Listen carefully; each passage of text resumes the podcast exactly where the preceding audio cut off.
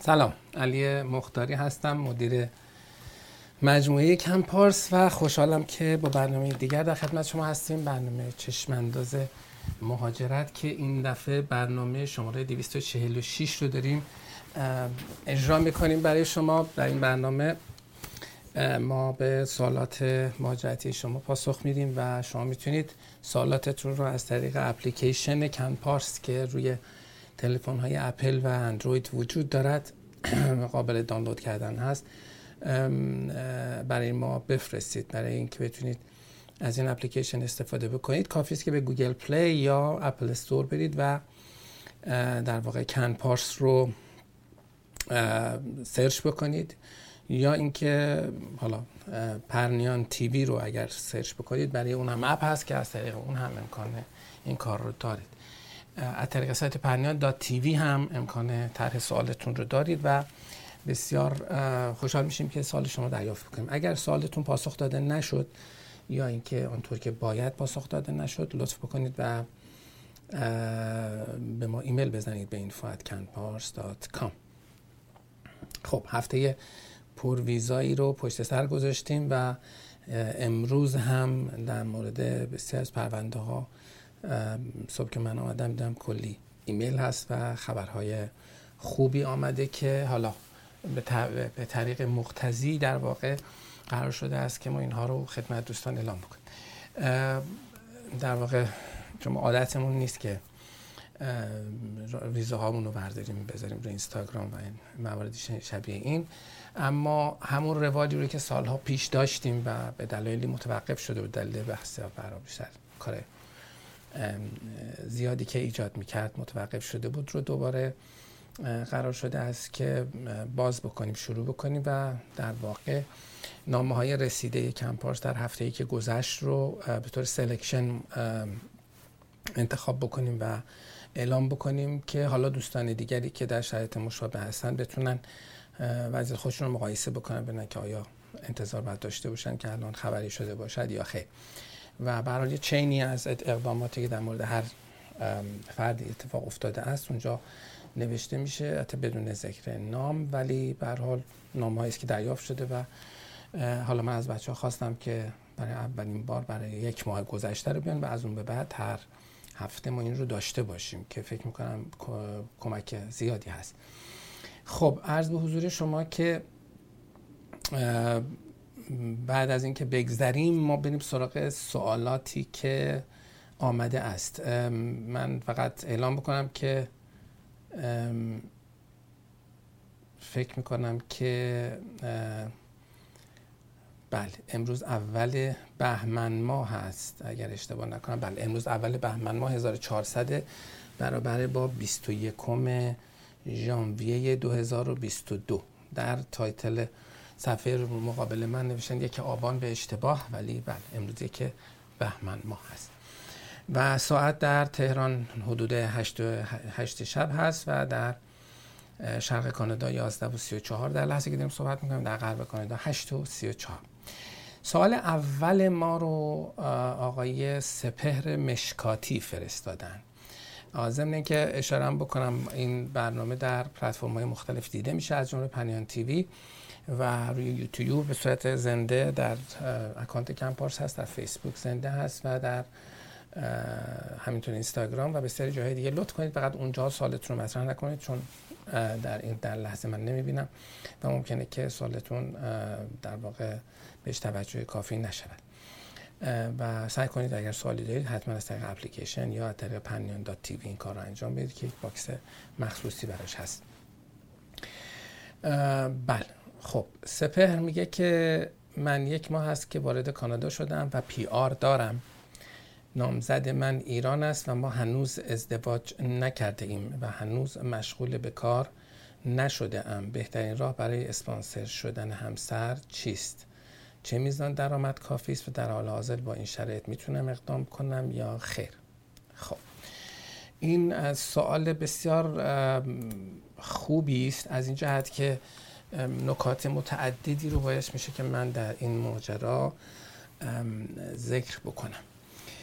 اول اینکه خب ایشون نگران این هست که واسه درآمد کافی داشته باشد یا که با این شرط میتونه اقدام بکنه یا خیر؟ بله، با این شرط شما میتونید اقدام بکنید. نیازمند درآمد خاص هم نیست، اما چیزی که باید بدانید اینه که برای نامزد کاری نمیتونید بکنید. یعنی شما باید برگردید ایران، ازدواج حضوری بکنید و بعد از اینکه ازدواج رو انجام دادید برگردید کانادا و اقدام بکنید. برای اینکه شما در کانادا نباشید، پی آری که در خارج از کانادا هست امکان اسپانسر کردن همسر رو ندارد، نه فقط همسر، هیچ کس رو.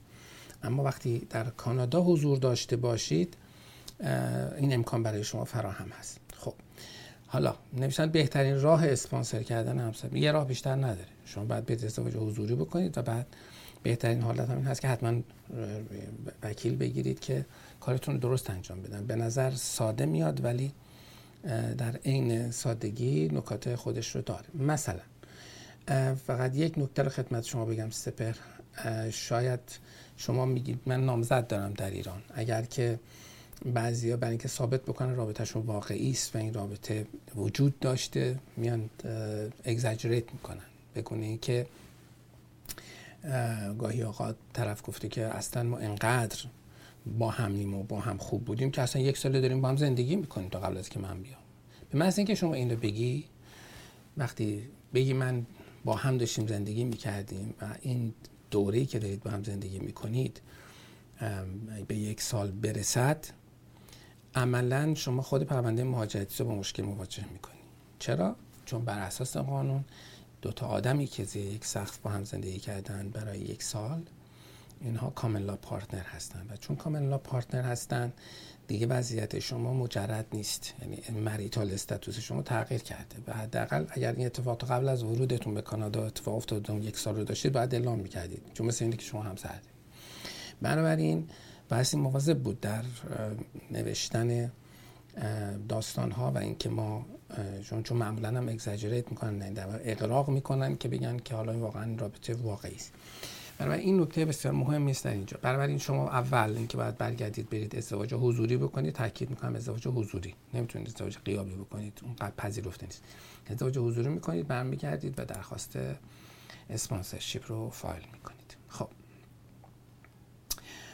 آقای افشاری نوشتن که پروفایل اکسپرس انتری رو تا چه مدت میتوان آپدیت کرد؟ محدودیتی نداره. حداقل امتیاز رو بفهمید. اصلا حداقل معنی نداره. تبعات اقدام از طریق وکیل غیر مهاجرت چیست؟ منظورتون وکیل غیر مهاجرت یعنی چه؟ به طرف وکیل هست، وکیل مهاجرت نیست، یا اینکه منظورتون اینه که خودتون اقدام بکنید؟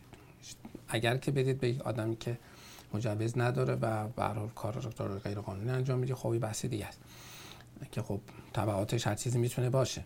اما اینکه خودتون اقدام بکنید یا اینکه وکیل بگیرید، خب من توصیه میکنم حتما وکیل بگیرید، به خاطر اینکه اشتباهات ریزی ممکن شما بکنید که پرونده شما دچار گرفتاری بشه. نوشته اگر از پول در نیاییم چه میشود؟ هیچ چی نمیشود. شما بعد از اینکه در واقع بعد یک سال که اکسپرس انتری شما پروفایلتون اکسپایر شد، دوباره باید برید ایجادش بکنید. از راه دیگری میتوان اقدام کرد، بستگی به آدمش داره. آقای افشاری شما بایستی فرم ارزیابی پر بکنید یا ایمیل بزنید به info@kanpars.com که ببینید که وضعیتون چی هست، اصلا چه چیزی به شما در واقع آفر می شود. پروفایل اکسپرس انتری رو همیشه میشه آپدیت کرد. امتیاز حداقلی هم وجود ندارد. وقتی در واقع حداقل امتیاز برای انتخاب شدن زمانی معلوم میشه که یک درا اتفاق بیفته، یعنی شروع کردن از اون پول اکسپرس انتری در واقع افراد رو در بیارند، انتخاب و دعوتنامه بدن. حالا آخرین نفری که دعوتنامه میگیره اون نمره‌ای است که اعلام میشود و میگن که تا نمره فلان رو دعوتنامه دادن. بنابراین حالا این ممکنه این از 315 تا 670 80 این در واقع در تلورانس بوده و کسی نمیتونه به شما بگه که در بعدی چه خواهد شد، هرچند که مشخصاً درای بعدی ممکنه یکی دوتای اول یک کمی امتیازات همچنان بالا باشد.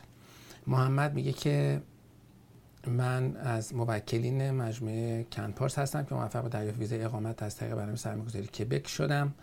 قصد دارم پس از لندینگ در مونترال بدون وقفه به کلگری برویم و عمل سکونت را کلگری انتخاب بکنیم. آیا وقت پی‌آر کارت برای من مشکل پیش خواهد آمد؟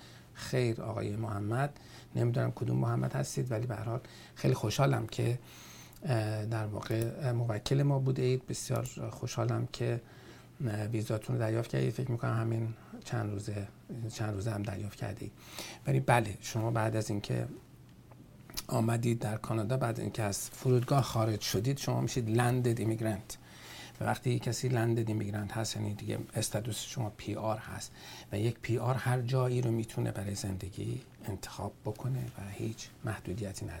حالا اینکه چرا کلگری رو انتخاب میکنید برای محل سکونت، یه بحثیه که دیگه خودتون میدونید، ولی هیچ محدودیتی شما از این بابت ندارید. در هر نقطه از کانادا که بخواید میتونید ساکن بشید.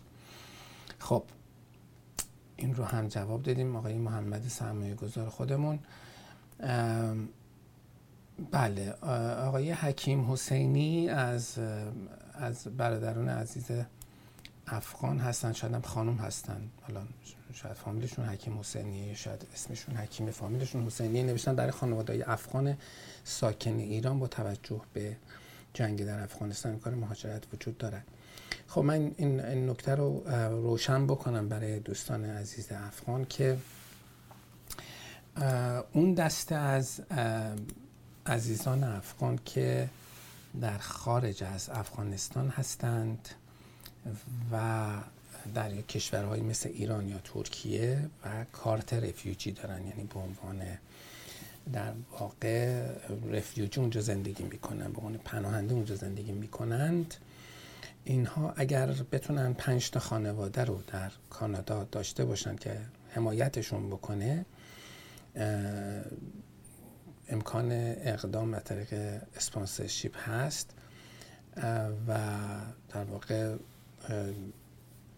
اون 5 تا خانواده میان کمک میکنن، بهش میگن پرایوت اسپانسرشیپ و این افراد همچین امکانی رو ممکنه داشته باشن.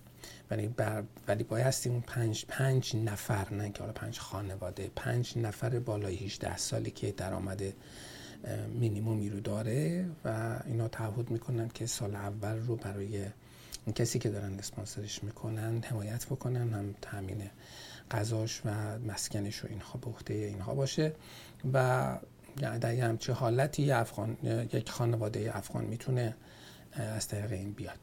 روش دیگری وجود ندارد و برای کسانی هم که در داخل خاک افغانستان هستن کار زیادی نمیشه کرد و متاسفانه دستبالمون بسته است و خیلی هم درخواست میاد و ما شرمنده میشیم. الهام ره میگه آیا امکانه که با ویزای توریستی بتونم در کانادا شغلی پیدا کرد و ویزا رو تغییر داد؟ هست در عالم امکان. بله، چنین چیزی قابل تصور است، ولی اینکه آیا چقدر امکان داره، چقدر چند درصد در واقع احتمال وقوع دارد، این خب خیلی احتمالش بالا نیست. خیلی بستگی به این داره که شما که هستید، چقدر توان دارید، چقدر زبان بلدید و چقدر در واقع قابل استخدام هستید در بازاری که وجود داره.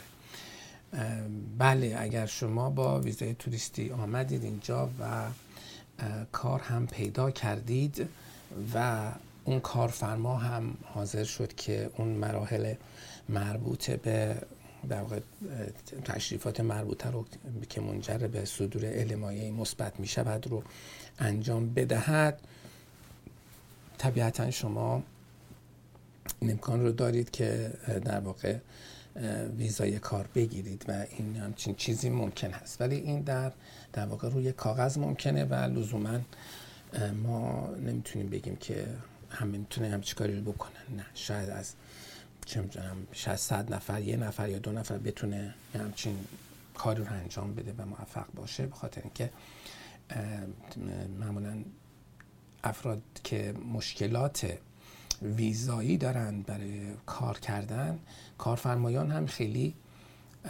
علاقه‌ای ندارن به استخدامشون، به خاطر اینکه باید کلی هزینه بکنن و کلی هم زمان میبره. بنابراین باید خیلی طرف خاص باشه، خیلی در واقع مورد نیاز یک کارفرما باشد که این کارفرما حاضر بشه که تمام این کارا رو بکنه. بله، بابک میگه که پس از صدور ویزای اقامت دائم چقدر زمان برای لندینگ وجود داره؟ یعنی چقدر وقت داریم که بیایم؟ و پس از لندینگ تا زمان تحویل کارت اقامت دائم امکان خروج از کانادا وجود دارد؟ ویزاهای اقامت دائم رو وقتی برای شما صادر میکنند روش یک تاریخ انقضا دارد.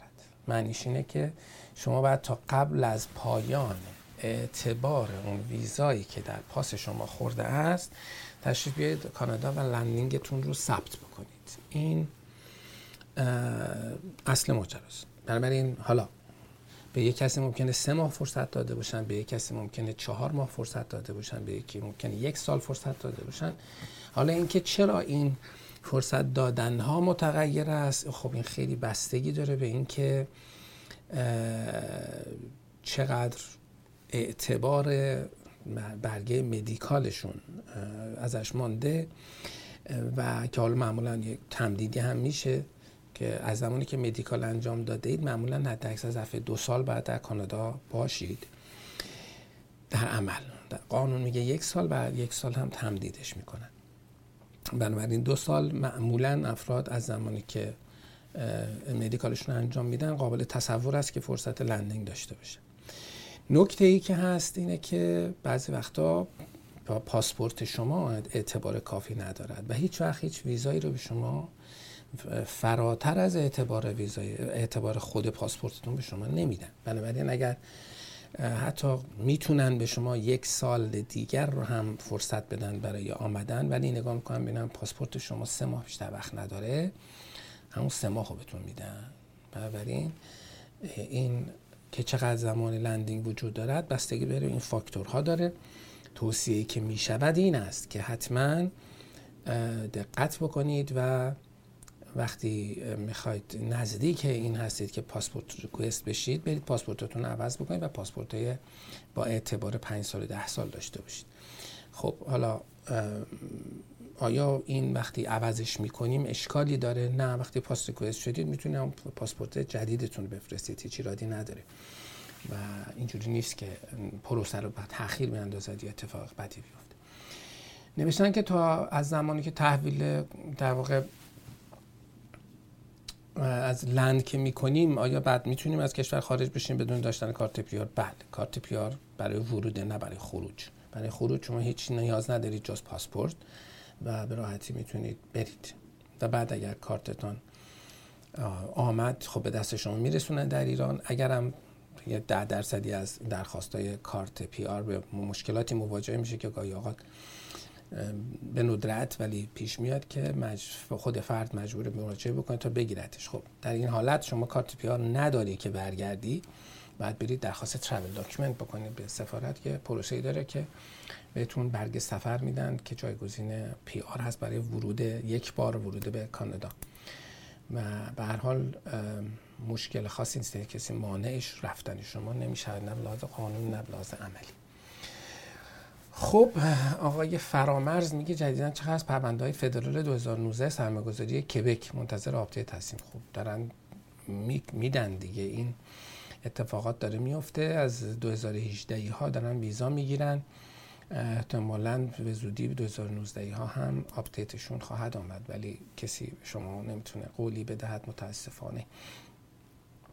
ولی به صورت جدی داره سرمایه‌گذاری اتفاقاتی روش میفته. مریم بانو میگه وضعیت پروفایل من در پرونده سرمایه‌گذاری کبک چند روزی است از این پروسس به دیسیژن می تغییر کرده. بله، بنک نهایی شده پرونده‌تون.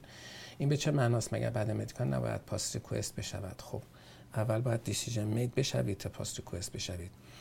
فکر می‌کنم دیسیژن مید یه پروسه، یعنی اینکه تمام شده پرونده شما، نهایی شده است. دیسیژن مید یعنی قرار شده که به شما ویزاتون رو بده و پاس ریکوست خواهید شد همین روزها، منتظرش باشید.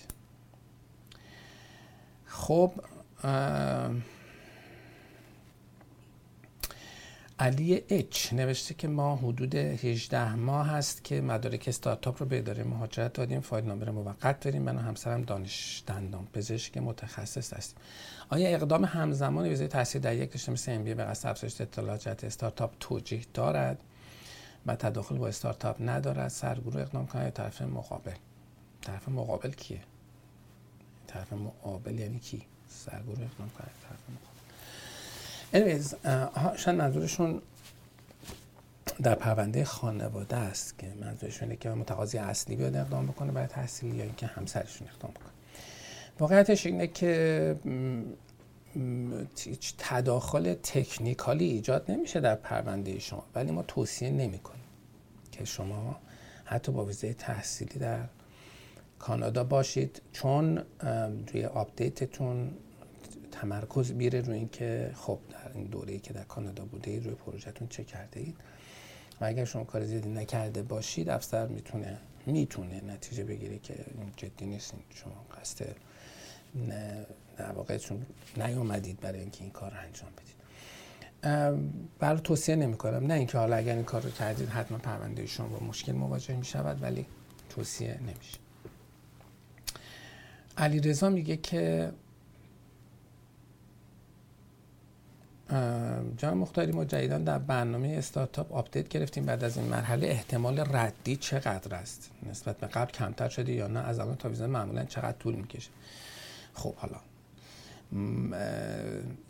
احتمال ردی ما چون تا هیچ ردی نداشتیم، خدا رو شکر، به قول چینی ها بزنن به تخته، به قول انگلیسی ها ناکته بود، چون هیچ ردی نداشتیم برای این نمیتونیم به شما بگیم که احتمال ردی چقدر است. احتمال ردی ربطی به آپدیت گرفتن شما نداره، بستگی به محتوای پرونده شما داره، به این بستگی داره که پرونده شما چقدر قوی بسته شده و چقدر قوی کنار هم قرار گرفته این المان هایی که مورد توجه افسر هست.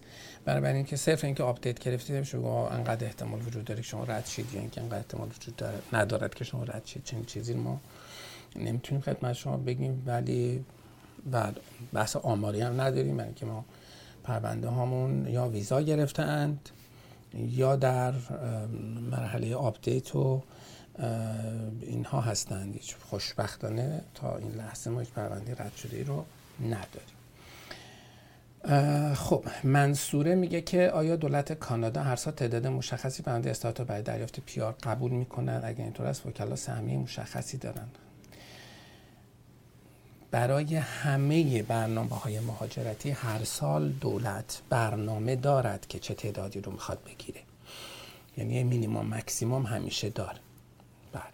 اما اینکه آیا به افراد سهمیه میدهند؟ خیر، اون سهمیه من نداره، اصلا به تعدادی که فایل شده در پرونده‌ای که نهایی میشود و ویزا میگیره، خب اون سهمیه ویزا استفاده میشه تا زمانی که اگر به حد اکثر رسید خب عملا میره به سهمیه سال بعدش، ولی معمولا صدور ویزاهای اقامت دائم در استارتاپ به گونه نبوده که از ماکسیمم سهمیه که براش تعیین شده در هر سال تجاوز بکنه، ولی معنی نداره سهم. تنها بحثی که در سهمیه وجود داشت در سرمایه‌گذاری کبک بود که حالا در برنامه بعضی برنامه استانی هم یه وقتی این داستان شد، ولی بر برنامه سرمایه‌گذاری کبک ما این رو داشتیم که به نظر بحث سهمیه می آمد از این باب که تعداد معینی رو دولت کبک پرونده قبول میکنه که خب حالا اینها رو بین بروکراش در واقع اونهایی که مجازند که برنامه سهمیه گذاری کبک رو مؤسسات مالی که مجازند اون رو در واقع جلو ببرند، این برش بر کدومشون سهمیه داده میشه و طبیعتا اونها هم سهمیه‌شون رو به آدم‌هایی میدادند که باشون کار میکنه مثل ما و حالا با توجه به قدمت دوره همکاری با یک مؤسسه مالی طبیعتاً مؤسسه مالی به افرادی که بیشتر از رو میتونن حساب بکنن در واقع سهمیه رو اختصاص میدادن. برای یه جوری به طور غیر مستقیم ما می‌دونستیم که مثلا امسال میتونیم 50 تا 60 تا 100 تا پرونده رو داشته باشیم که احتمال زیاد هم این رو هم عرض بکنم خدمت دوستان عزیز و برنامه سرمایه‌گذاری احتمال زیاد باز خواهد شد و بسیار منتظریم که اتفاق خوبی بیفته. خب یک میان برنامه داریم که دوستان عزیز من توجهشون رو جلب میکنم به دیدنش. یک کمی حال هوای این روزهای مونترال رو مثل که یک در حال فیلم برداری هستن اطراف خیابان‌های اطراف شرکت، اطراف دفترمون در مونترال، و حالا بدم نیست که شما در فضای ما قرار بگیرید که ببینید این روزها ما چه میکشیم با سرمایه منهای 18 که البته احساسی که شما دارید الان شد منهای 19 رسما. احساسی که شما دارید چیزی از منهای 25 تا 30 هست. امروز چک نکردم ولی چون باد زیاد میومد فکر می‌کنم تا منهای 30 فیلز لایکش باشد. بنابراین یه دوری میزنیم دور بر دفتر رو برمیگردیم با شما هستیم. با ما باشید.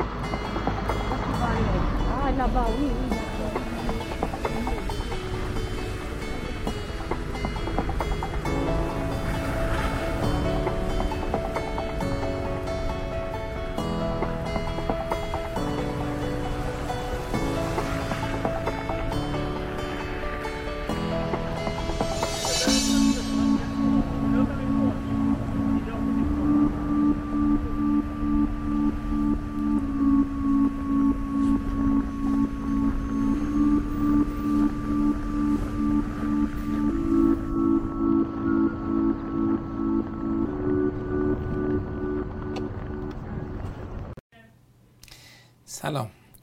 خب امیدوارم که از دیدن این تصاویر لذت برده باشید و به هر حال ما رو فهمیده باشید. خب عرض به حضور شما که میریم برای ادامه سوالاتی که شما برای ما فرستاده اید در زمینه مهاجرت به کانادا. خب محمود میگه که 1 ساله که فایل نامبر موقت در برنامه سرمایه‌گذاری کبک در محل فدرال دارم. پسرم 16 سالشه. میتونم ویزای تحصیلی براش درخواست بدم تا برای خروج از کشور مشکلی پیش نیاد؟ داشتن CSQ کمکی به ما میکنه؟ بله میتونید براش درخواست بدید، ویزای تحصیلی براش اقدام بکنید، از مجموعه ما میتونید استفاده کنید، دفتر مدتتون میتونه کمکتون بکنه. اینکه آیا CSQ بهتون کمک میکنه؟ نه لزوماً CSQ توی این ماجرا چندان کمکی به شما نخواهد کرد، ولی نیازی هم نیست، یعنی مشکلی هم نیست، نداشتنش و داشتنش تاثیر توی این ماجرا نداره و پسر شما میتونه برای پذیرش و ویزای تحصیلی اقدام بکنه. مجتبی میگه که من کارشناسی معماری دارم، به دلیل علاقه ارشدم رو در رشته عمران ادامه دادم. سابقه کاری بنده هم در زمینه عمران هست. با فرض داشتن شرایط مناسب از لحاظ تمکن و زبان، آیا اگر بخوام در مقطع دکترا یا ارشد مجدد پذیرش بگیرم، شانس فاند یا ویزای من کم میشه؟ این چیزی نیست که در واقع بشه پاسخی داد بهش که شانس ویزاتون یا شانس فاندتون کم میشه. بستگی داره به پروفایل شما، بستگی داره به رزومه شما، بستگی داره به نمرات و معدل شما و نگاهی که اون دپارتمانی که شما میخواید به توش درس بخونید به ماجرا دارد. معمولا روی فوق لیسانس که شانس فاند خیلی پایینه ولی شانس ویزا بالاتر است. در مورد یعنی شانس ویزا که منظورم شانس گرفتن اقامت دائم درش بیشتر هست، چون شما سریعتر فارغ تحصیل میشید، پا میشید میرید در واقع ویزای کار میگیرید، کارتون انجام میدید، سابقه کار کانادایی پیدا میکنید و اقامت دائمتون میتونید بگیرید. ولی خب در مقطع دکترا این داستان خب خیلی طولانی تر خواهد بود. توصیه ما هم از اتفاق مقطع دکترا نیست، هرچند که تو مقطع دکترا گرفتن فاند بسیار راحت تر هست. پویان میگه که درود بر شما. منم میگم که درود بر شما. ما به روش سرمایه‌گذاری کبک میخواییم در کبک لند بکنیم. آیا واجب است حتما مونترال سین نامبر بگیریم؟ چند جا خوندم که بهتر از همون دوستانی که قرار زنی کنیم برای سین نامبر اقدام بکنیم. آیا درست است؟ هیچ فرقی نمی کند. هر جایی که رفتین گرفتین. ولی خب خوبی که همون به محض ورود بیاید بگیرید و وقتی وارد مونترال میشید خب فرداش برید سرویس کانادا و سین نامبرتون رو بگیرید. ولی اینکه کجا بگیرید سین نامبر هیچ تأثیری توی ماجرا ندارد. سین نامبر همش مربوط به فدرال، اصلا ربطی به استان نداره. و سیامک تهماسبی نوشتن که هفته گذشته با ویزای توریستی وارد خاک کانادا شدم و در فرودگاه به مدت 6 ساعت به سوالات افسر پاسخ دادم. خیلی چیز عجیبی نیست. و در نهایت یک برگه محدودیت 2 ماه جهت خروج از کانادا دارم. با توجه به اینکه در حال اقدام ثبت نمایندگی شرکت ایرانم در کانادا هستم، می‌کنم تمدید حضور در خاک کانادا رو دارم. بله ببینید افسران وقتی که شما با ویزای توریستی رفت آمد میکنید همیشه میتونن بشینند و با شما صحبت بکنن که ببینن چرا آمده اید، چرا میان میرید، برای چی فلان، دنبال داستانه خودشون هستن و افسر ممکنه که به شما بیا آقا 10 روز به وقت میدم، 2 ماه به وقت میدم. اگر هیچی نگه شما 6 ماه وقت دارید، اما اگر به شما چیزی گفت یا برگه‌ای رو به شما داد که شما دفعه در واقع ویزا ریکورد شما رو محدود کرد به 2 ماه، شما قبل از اینکه اون 2 ماه سر بیاد امکان درخواست تمدید دارید و این کار شدنی است. اینکه فرمودید که در حال اقدام ثبت شرکت ایران در کانادا هستم، من نمیدونم با کجا دارید کار میکنید. اگر که حتما وکیل نگرفته اید حتما به ما مراجعه بکنید و سرویس خوبی رو میتونیم بهتون بدیم. در مورد اینکه حالا از این باب که الان اتفاق افتاده و 2 ماه به شما دادن تاثیر توی ماجرا ندارد، همینقدر که ظرف همین 2 ماه اگر درخواست در واقع ITC شما آماده بشه و درخواست ببخشید آی سی تی شما آماده بشه و پرونده فایل بشه، اصلا نگار ننگار که اون در واقع برگه رو شما دادن. مشکل از این بابت در صورت ندارید. خوشحال میشیم که اگر لازم بود به من ایمیل بزنید به info@kanpars.com. خب خانم نیاز نوشتند که خانم نیاز کهنمویی زاده نوشتند که از کالج پذیرش دریافت کردم، در تاریخ 9 ژانویه اقدام ایجاد پرونده الکترونیکی در سایت اداره مهاجرت کبک کردم، یعنی درخواست سی اس کیشون منظورشونه، و بعد دریافت شماره پرونده در اریمان نیست، پرونده تشکیل دادم ولی هیچ پیامی یا ایمیلی من برای بارگذاری مدارک دریافت نکردم. چقدر پروسه سی ای کیو زمان بر است؟ پروسه سی ای کیو حساب کتابی نداره، ممکن است 2 هفته تا 3-4 هفته یا بیشتر حتی طول بکشه. شما با سیستم کبک دارید دیل میکنید و در سیستم کبک هیچ چیز جای تعجب نداره، اینکه هیچ پیام ایمیلی نیامد یا فلان اصلا چیز عجیب غریبی نیست، ولی انشالله دریافت خواهید کرد و انشالله که هرچه زودتر بگیرید.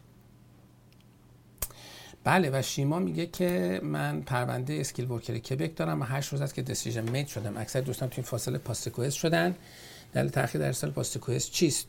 دلیلش هر چیزی میتونه باشه، ولی شما با توجه به که دسیژن میت هم شده اید، فرض رو بر این بگذارید که شاید ایمیلی برای شما ارسال شده و شما دریافت نکردید. بنابراین مکاتبه کنید با اداره مهاجرت و بگید که من میبینم که استاتوسم عوض شده، دسیژن میت شدم و هیچ پاستکوئسی دریافت نکردم، و اونها اگر حالا ایرادی باشد پیدا میشه اون ایراد براتون میفرستن. و دقتی که دوستان عزیز باید بکنن اینه، شما همیشه در مورد سیستم اداره مهاجرت دقت بکنید. ممکنه که نامه‌ای که برای شما میفرستن اسپم بشه، یا ممکنه که در واقع بره توی جانک میلتون یا ترش یا هر جایی که شما انتظار ندارید بره. دلیلش هم اینه که ایمیل هایی که معمولا میفرستن از آدرس ایمیلی است که با دو نات ریپلای شروع میشه، و خب خیلی از سرورها در مورد ایمیل هایی که در واقع یه همچین شرایط رو داره یا دو نات ریپلای شروع شده، اینها رو میفرستن توی اسپم، فکر میکنن اسپم. بنابراین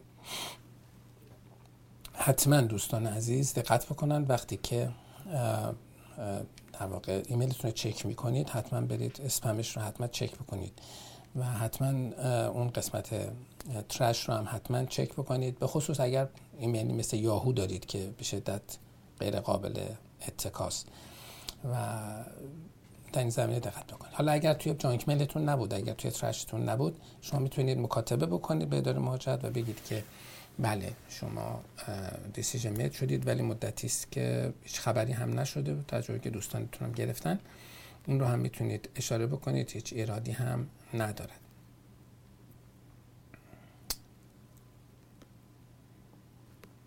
خب امین رستگار مقدم نوشتن سوال داشتم در مورد LMIA برای گرفتن ورک پرمیت کانادا. اوکی، آیا من اگه کاری در کانادا پیدا کنم و با سیتیزنشیپ فرانسه هم لازم شرکت برای من LMIA اقدام بکنه یا نیازی نیست؟ ربطی نداره سیتیزنشیپ فرانسه، سیتیزن فرانسه باشید یا ایران تفاوتی در این زمینه نداره. شنیدم بین کانادا و فرانسه رابطه تجاری برای کار برقرار است. اون بحث دیگری است. اگر بین دو تا کشور یک در واقع توافقاتی وجود دارد که من چنین توافقاتی نمیشناسم، بین فرانسه و کانادا، بین آمریکا و مکزیک و کانادا، خب یه چیزایی هست. اما فرانسه و کانادا ممکنه فرانسه با اداره در واقع کبک، استان کبک خبرایی باشه، ولی با خود کانادا من نمیدونم، مطمئن نیستم. اگر هست بایستی بر اساس اون قاعده عمل بشه، یعنی ممکنه که از علمایه مثلا معاف داشته باشن که همچین چیزی نیست. در صورت اینکه شما سیتیزن کجا هستید شما رو از LMIA معاف نمی کند، و چون بیسش بر کشورها نیست. حالا اونهایی که در قالب یک تریتی بین قراردادی بین کانادا و دیگر کشورها وجود داره، بعد رفت اون رو خوند و دید که اون چه تعریفی رو از این ماجرا کرده. ولی در صورت جواب سوال شما منفی، یعنی LMIA با داشتن سیتیزنشیپ فرانسه متفق نمیشه. سعید میگه که سلام، در اکسپرس انتری در محل وارد کردن اطلاعات بک‌گراند تحصیلی بعد از دراز شدن از پول اکسپرس انتری آیا لازم است تحصیلات قبل از دیپلم در ایران هم وارد سیستم شود؟ من دیگه فاتحه دکترا از کانادا دارم. تحصیلات قبل از دیپلم خیلی موضوعیت نداره، شما همه چقدر دیپلم شروع میشه. تحصیلات قبل از دیپلم منظورت رو متوجه نمیشم. توی سوالاتی که هست از همون دیپلم و بعد از اون صحبت هست.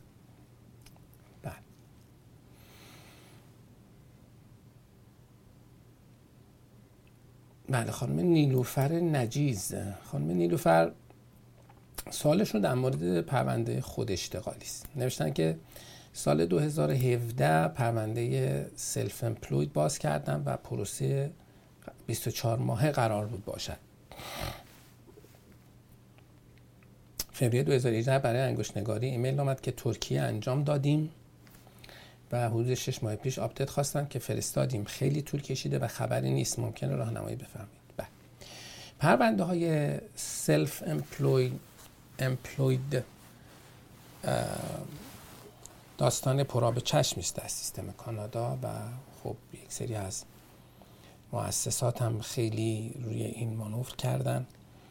یک سری مؤسسات درستی هستند و خب به درستی هم روی این افرادی که فکر میکردن سابقه سلف امپلوید دارند برشون پرونده باز کرده بودن، چون در سلف امپلوید شما بایستی ثابت بکنید که 2 سال در 5 سال گذشته زندگی تو از طریق سلف امپلویمنت اداره کردی در حوزه های هنر و فرهنگ و ورزش و موارد این چنینی و بعد باز هم باید بتونیم ثابت بکنید که بعد از اون هم میتونید این کار رو انجام بدید، یعنی با توجه به عنوان سلف امپلوید میتونید در اون حوزه فرهنگ و هنر و ورزش و فلان بتونید خودتون اداره بکنید.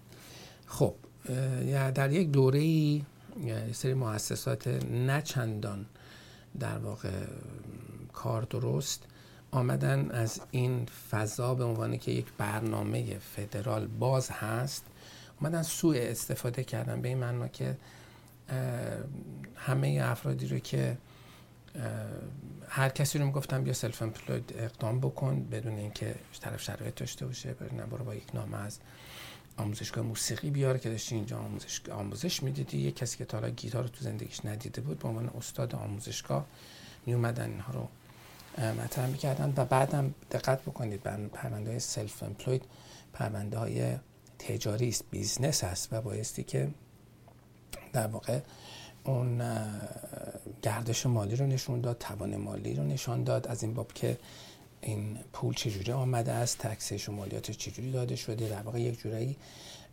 حسابرسی لازم داره، فاینانشال استیتمنت میخواد، یک گزارش مالی میخواد و افرادی که در واقع آدم‌های جا افتاده و معروفی در اون حوزه‌ای که دارن کار میکنن نیستند، یعنی پروفایل قوی ندارند، خب طبیعتا اونها هم رد شدن و سیستم متوجه شد که حجم زیادی پرونده به درد نخور اومده پیشش. و من خودم از یک کسی شنیدم که یه مؤسسه در ونکوور بیش از 1000 پرونده سلف امپلوید رو در یک بازه کوتاهی در همون سال 2017 اینا رو فرستاده.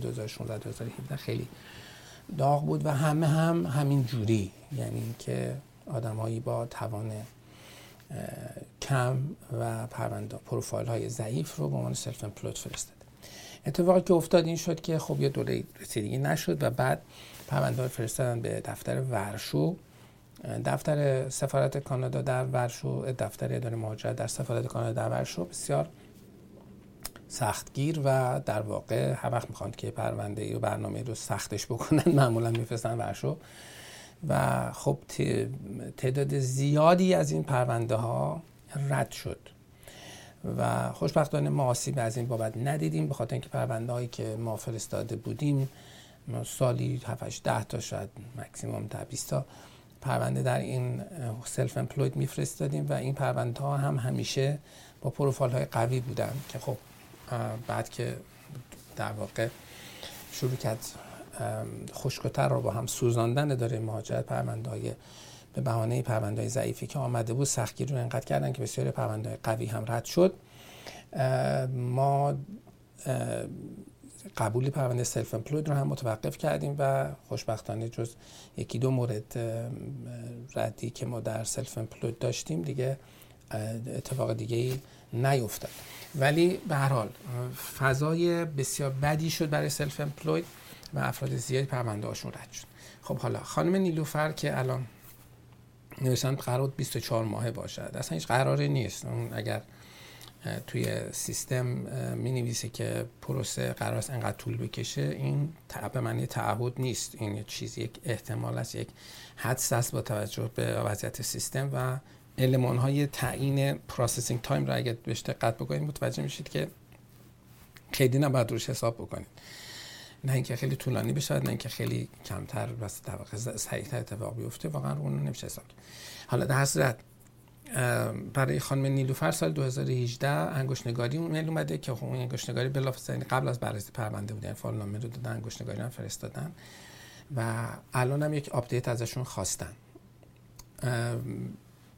آپدیتتون رو باید به دقت انجام بدید و حتی 6 ماه پیش خواستن و به هر حال امیدوارم که، چون اخیراً هم شنیدم که یه سری پرونده‌های سلف امپلوید رو هم در صورت هم قبولی دارد، همچنان که ردی بسیار بالاست.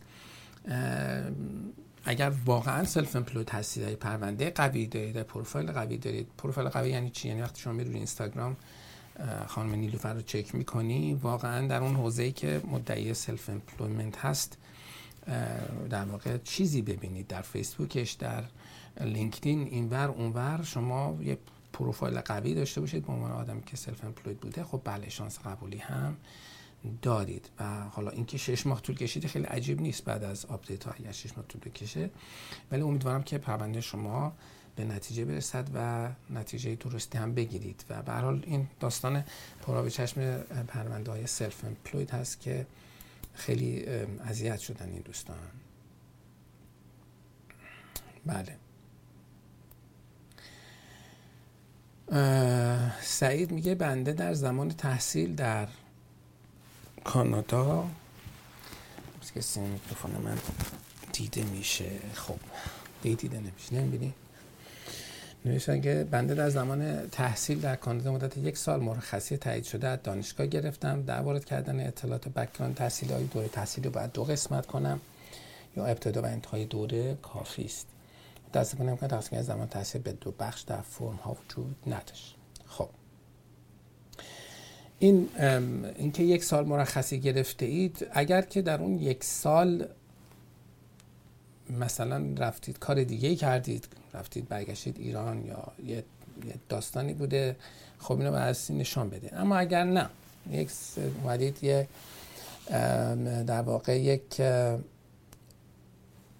مرخصی تحصیلی گرفتید و کار خاصی هم نکردید، دانشگاه بودید و میگم دانشگاه در کانادا بودید، حالا به هر دلیلی مثلا ممکنه دلیل افسردگی گرفتید یا هر چیزی، نه لازم نیست که این رو تفکیک بکنید. برای اگر اتفاق دیگری این وسط افتاده، خب برای اینکه بتونید اون اتفاق هم رفلکت بکنید، میتونید حتی میشود که در اون بخشی که دارید اعلام میکنید، در واقع اکتیویتی دیگه‌تون اعلام می‌کنی، خب تو 1 سال ای کار دیگه کردید هم این وسط بنویسید، اشکالی وجود نداره.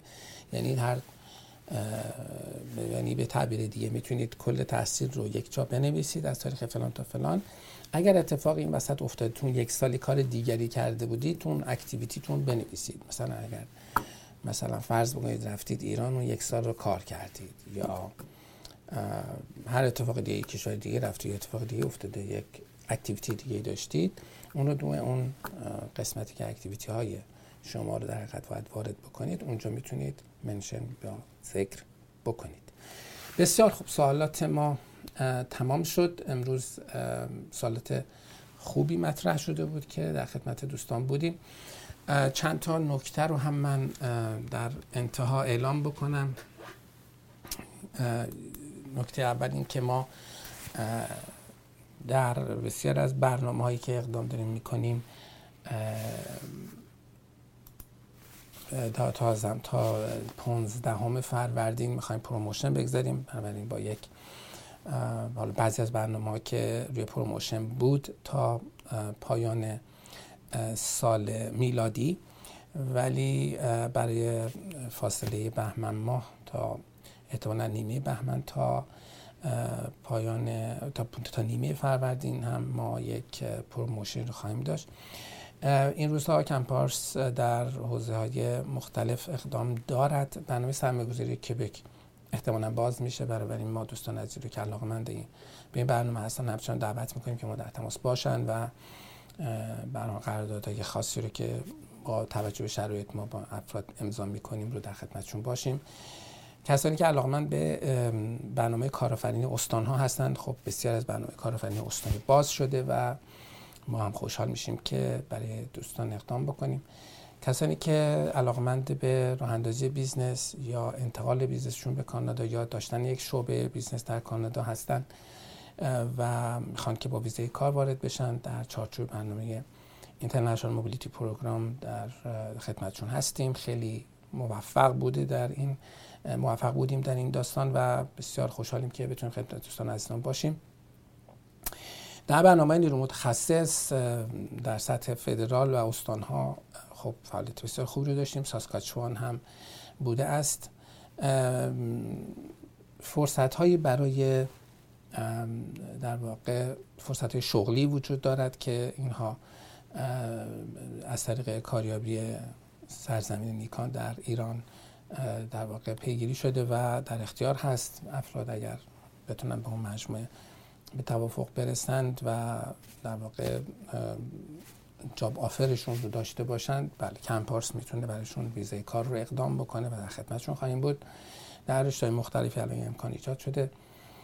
ما در زمینه استارتاپ همچنان فعال هستیم و با طرح‌های بسیار خوب و در واقع پروسسینگ بسیار عالی، کسانی که برای طرحی دارن میتونن به اون مراجعه بکنن و در خدمتشون خواهیم بود. بنابراین همه گونه ویزاهای تحصیل، ویزای موقت، ویزای ویزیتور و ویزای کار رو ما این روزها انجام میدیم و بسیار هم در این زمینه ریت خوبی رو داشتیم خوشبختانه این روزها و امیدوارم که همچنان بتوانیم در خدمات رساندن به همتون عزیزمون موفق باشیم. کنپارس 15مین سال در واقع تأسیسش رو داره میگذرونه و این سالها رو ما خیلی تلاش کردیم، خیلی کار کردیم که بتونیم رضایت موکلینم رو تامین بکنیم. و آخرین چیزی که باز اگر علاقمندان علاقه داشته باشند، کسانی که الزامات اقامتیشون رو رعایت نکردن و مشکلات در این زمینه دارن، به خصوص اگر الزامات اقامتیتون رو رعایت نکردید ولی الان بچه‌ای دارید که 18-19 سالشه و اون داره به شما فشار میاره که چرا کانادا نمیدید که من مثلا اونجا درسمو بخونم یا حالا برنامه دیگه‌ای داشته باشم در زندگیم، میتونید به ما مراجعه بکنید. در این زمینه هم و در واقع نتایج خوبی رو گرفتیم که حالا بعضیش اعلام شده در شبکه‌های اجتماعی و در اون زمینه هم بسیار خوشحال میشیم که بتونیم خدمت شما عزیزان باشیم. از اینکه با ما بودید بسیار متشکرم. برنامه 246م رو ما اینجا تمام میکنیم. برنامه 247 مون رو در 8 بهمن ماه خواهیم داشت اگر که عمری باقی باشد. تا آن زمان شما را به خدای بزرگ میسپارم. خدا نگهدار.